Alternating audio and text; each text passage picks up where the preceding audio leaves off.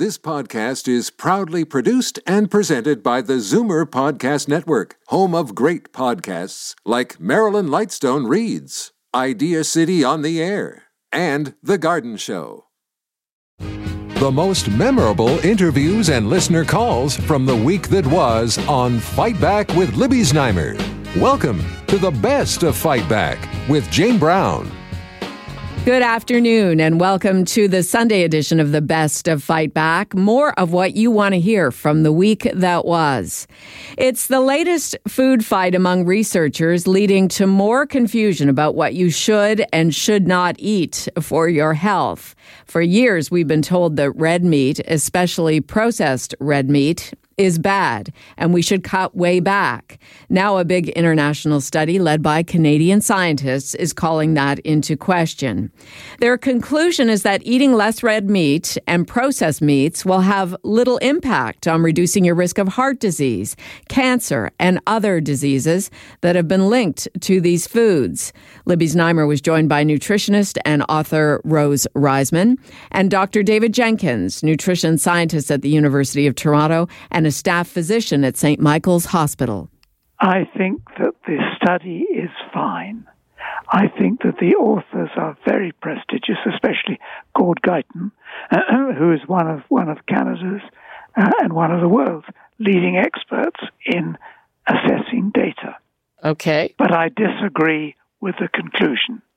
Let's be clear: the data show 15 to 20 percent risk reductions for taking a dietary pan with less red meat and processed meat. That's what they show.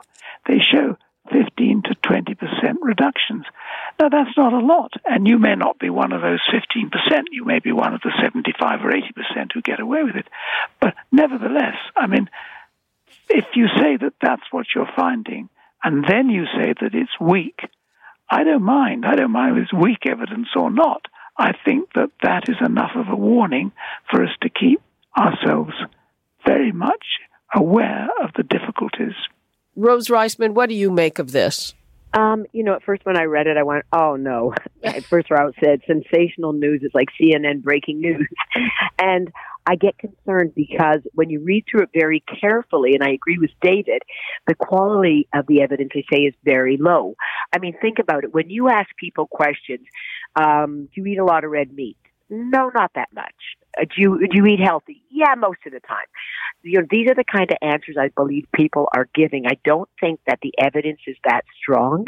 Um, I think that we're also um, opening up the floodgates for people that already love meat. I was out for dinner last night with a couple, and they sat down. They ordered steak. I said, "Oh, I didn't." They said it's okay to eat this now.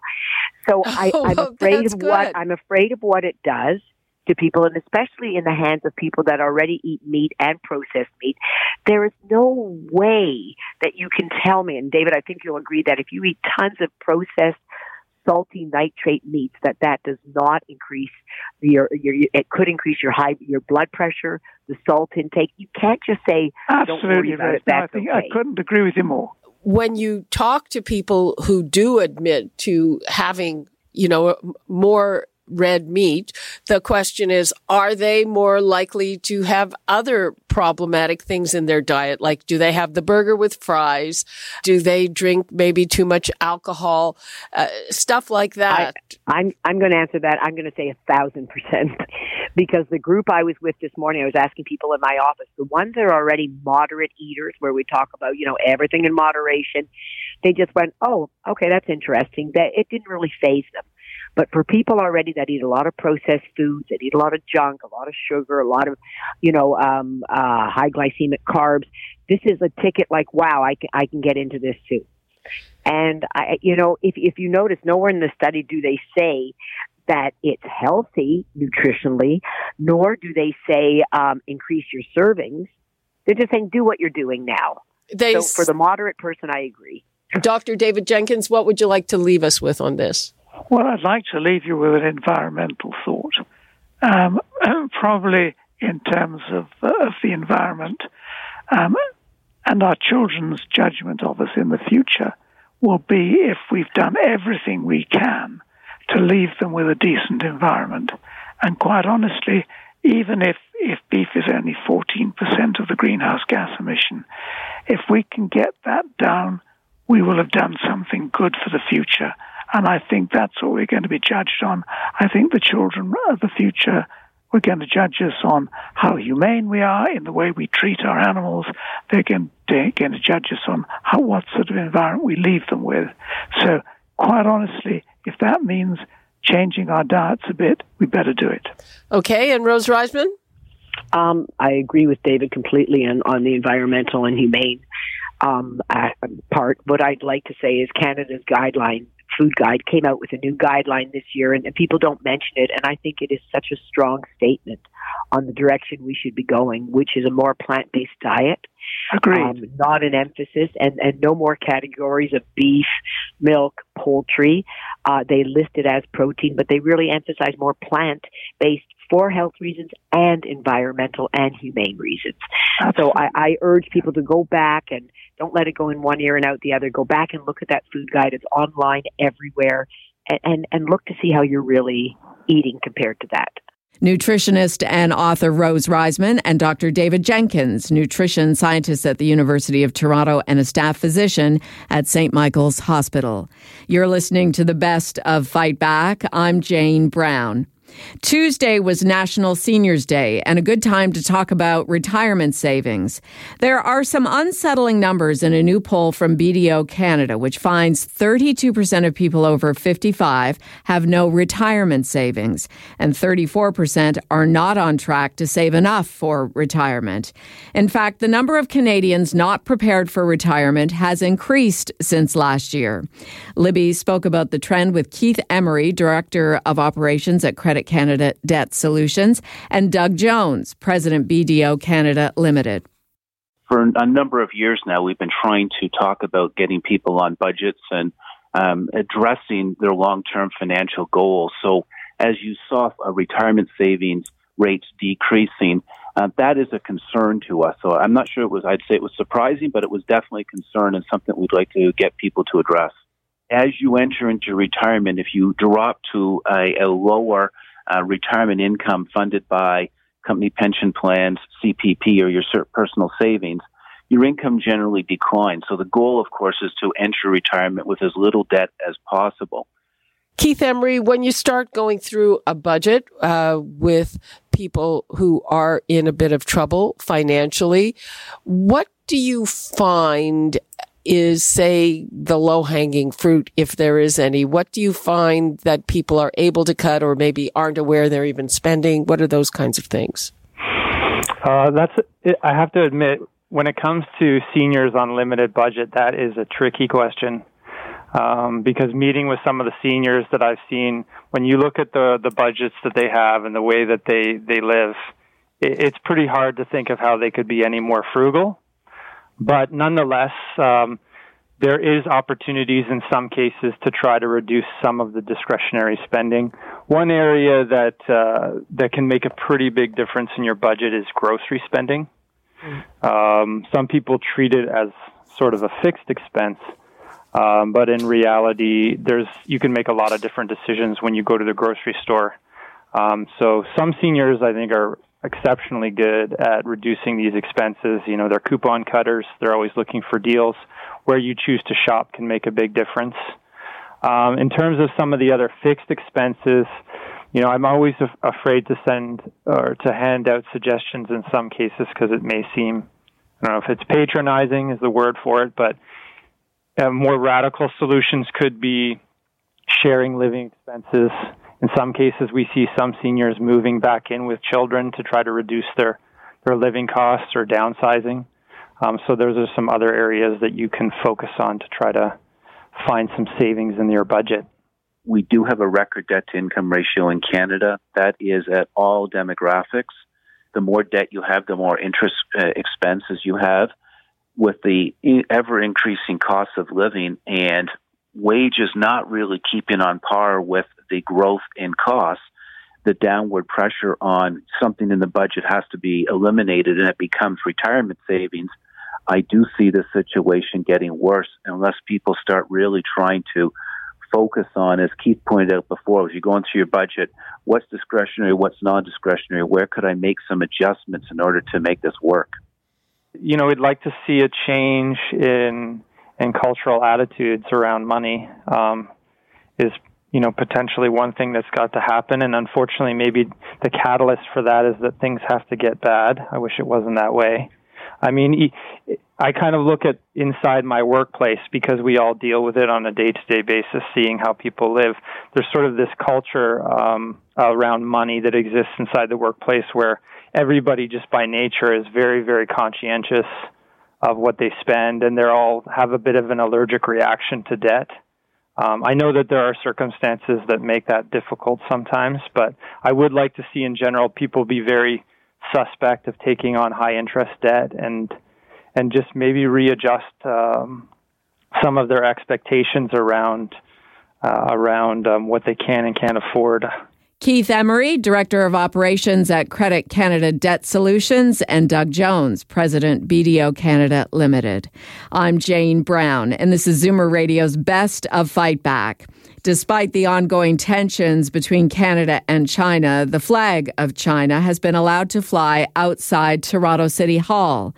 It was raised in a ceremony this past Monday with a few dozen protesters in attendance demonstrating against the move. Toronto Mayor John Tory did not attend. He boycotted the flag raising. A statement from his director of communications says the mayor is hopeful a resolution will be found to a number of issues between Canada and China. It's important to note the city did not raise the flag. The city's website says the city of Toronto will allow on courtesy flagpoles flags of nations recognized by the Federal Department of Global Affairs on a national day or anniversary of a special occasion. And in this case, it's the 70th anniversary of the People's Republic of China. Some on social media are saying the mayor should have canceled the China flag raising, while Canadians are being detained there during questionable circumstances. While filling in for Libby Znaimer, I was joined by Cheuk Kwan with the Toronto Association for Democracy in China to discuss. Watching yeah. what happened in Hong Kong. Mm-hmm.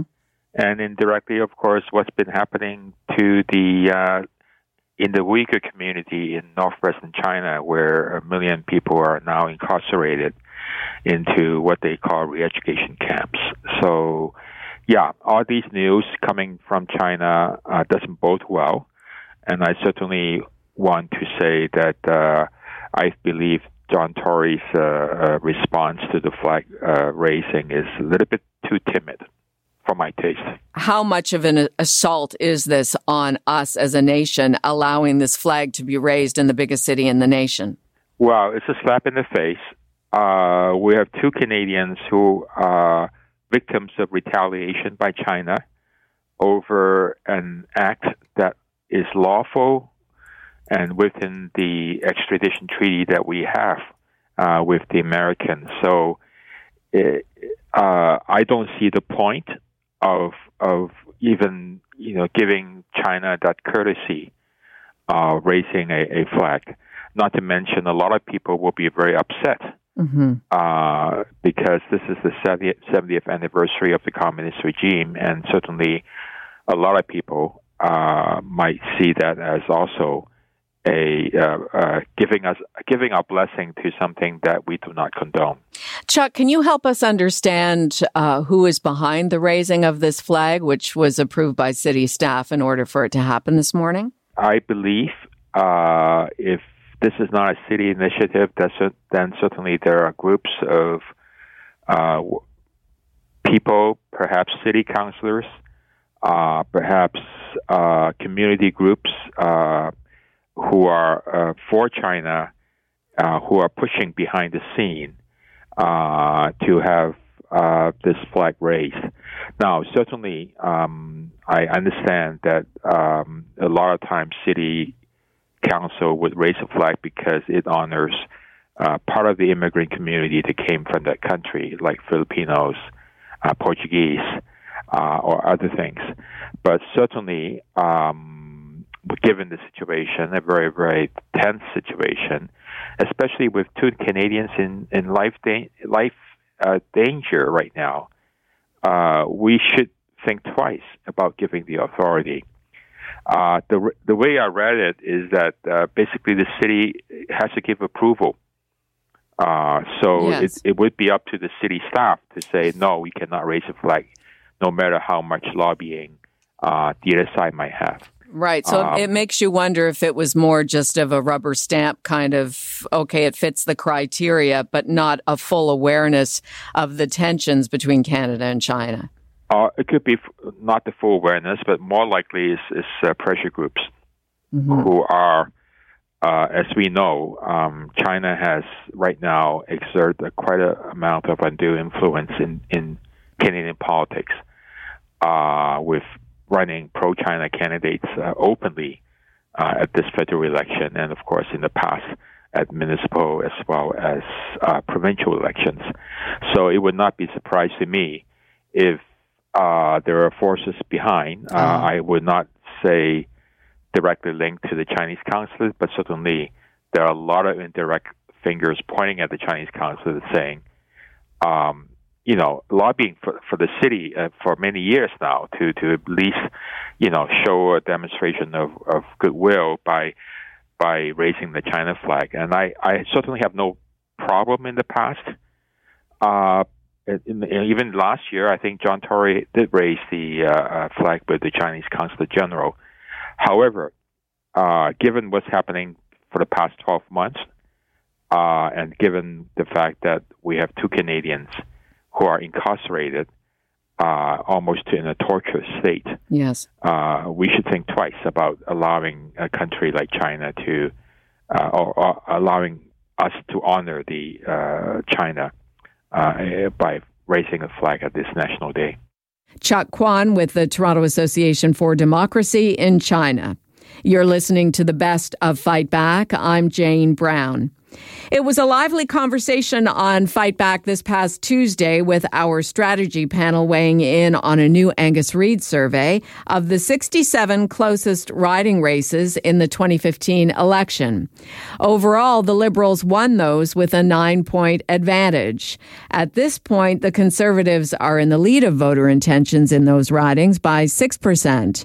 Joining Libby to discuss, Charles Bird, Managing Principal of Earnscliffe Strategy Group in Toronto, Karen Stintz, former city councilor and current CEO of Variety Village, and John Capobianco, senior vice president and senior partner Fleishman Hillard High Road. I've always said that there's going to be a lingering effect on the campaign that at some point is going to is going to really take off. And there's two more milestones yet to go. One is the debates are going to happen in the next week or two, uh, and the other one is Thanksgiving weekend, where long weekends and campaigns are actually quite pivotal in some cases because people and families get together and they talk about and they issues. argue and they argue and they but but we've seen a lot of cases uh, where after a long weekend in a campaign polls start to people start to formulate their opinions and start to make decisions and and it affects the polling down the road Karen, what do you make of uh, that specific look at the close ridings from last time?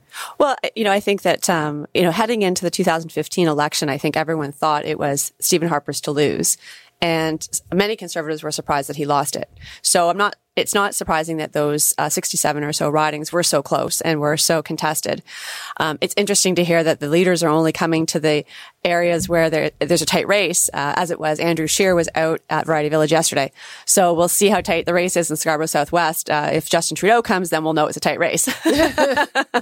so, but um, I do agree with John um, that I think this Thanksgiving weekend will be a critical point. Sometimes elections are already decided before the long weekend and then it, it, it becomes a non-event. But I think this election, there's still a lot of volatility. Charles? Well, I, I bumped into John yesterday and we had a great chat about what is exactly going on in this campaign because, I mean, over the last two and a half months, if you sort of look at the aggregate polling, um, it has been flat. I mean, the two main parties have been pretty much deadlocked within statistical error margin of error. Um, and so we talked about a lot of different factors. And when I got home last night, I was telling my wife about this great conversation I'd had with John about what's really going on in the election. And my wife said, uh, no one cares. No one knows it's happening happening. Canadians just haven't tuned in. I mean that, and that is a reality of, of this campaign. And the other thing is that change just does not appear to be a driving force. And you know that was obviously getting rid of Stephen Harper was one of the the driving forces of the 2015 campaign. That sentiment really doesn't exist this time around. John, what do we look at for the coming week? A week yesterday uh, is the first big debate. Yeah, so I think the debates are going to be key. It's the first ones that the prime minister is going to be part of, and I think all of the leaders, including Maxime Bernier, has been invited to the uh, the two set, the, the two um, uh, commissioned approved uh, debates. But that's going to be a milestone for sure. I think Canadians will, will, will be tapping into that as well. Uh, and then I think Thanksgiving weekend, right after that, I think it'll be two key points to see where this campaign breaks. Okay, Karen?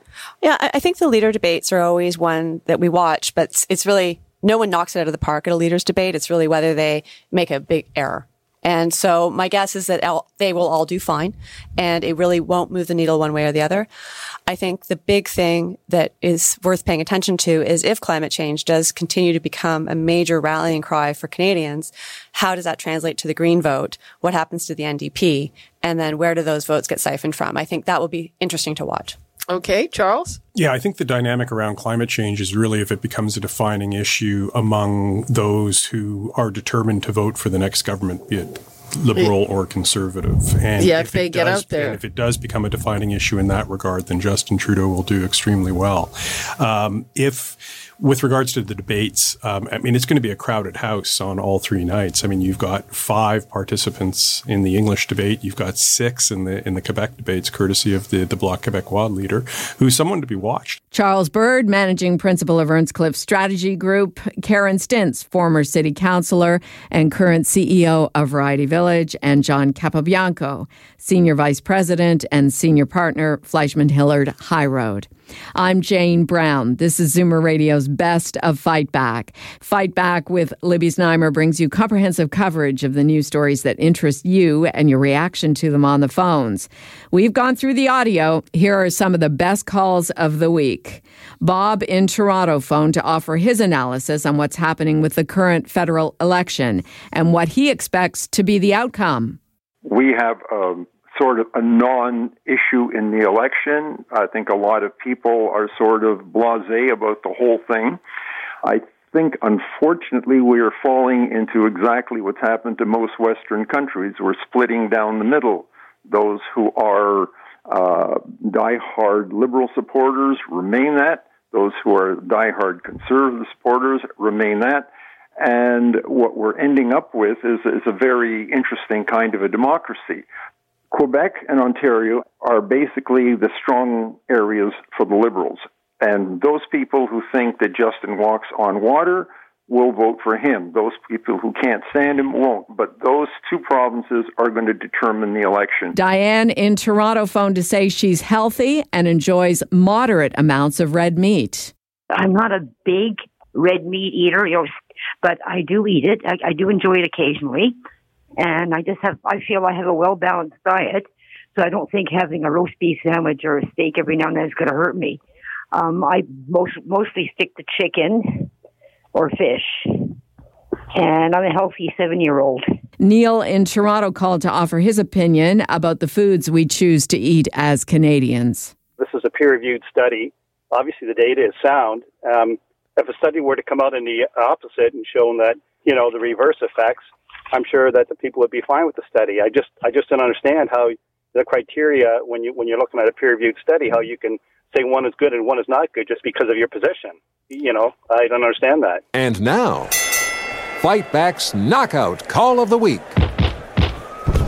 There were a lot of great calls this week, but the winner of the Fight Back Knockout Call of the Week comes from Barry in North York, who phoned to say it's important to make climate change a big issue after the upcoming election. I was at the uh, the climate strike on Friday, and I was overwhelmed and just by joy and hope that there is hope for the environment. But as I was chanting, um, contact your MP and tell them what you need. Mm-hmm. After this election is over, no matter who gets in, contact your MP and tell them we want action and we want it now because otherwise they'll do pretty well kind of what they've been doing.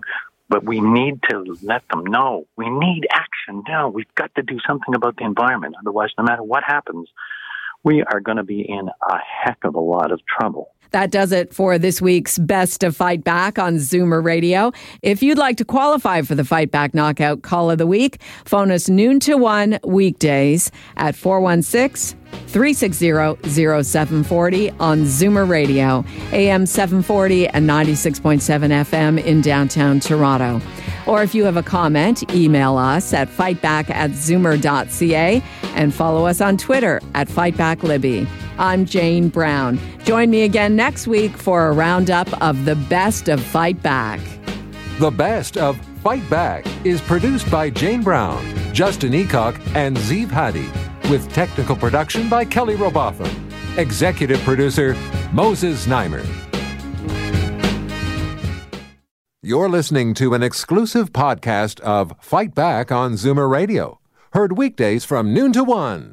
You're listening to an exclusive podcast of Fight Back on Zoomer Radio, heard weekdays from noon to one. This podcast is proudly produced and presented by the Zoomer Podcast Network, home of great podcasts like Marilyn Lightstone Reads, Idea City on the Air, and The Garden Show.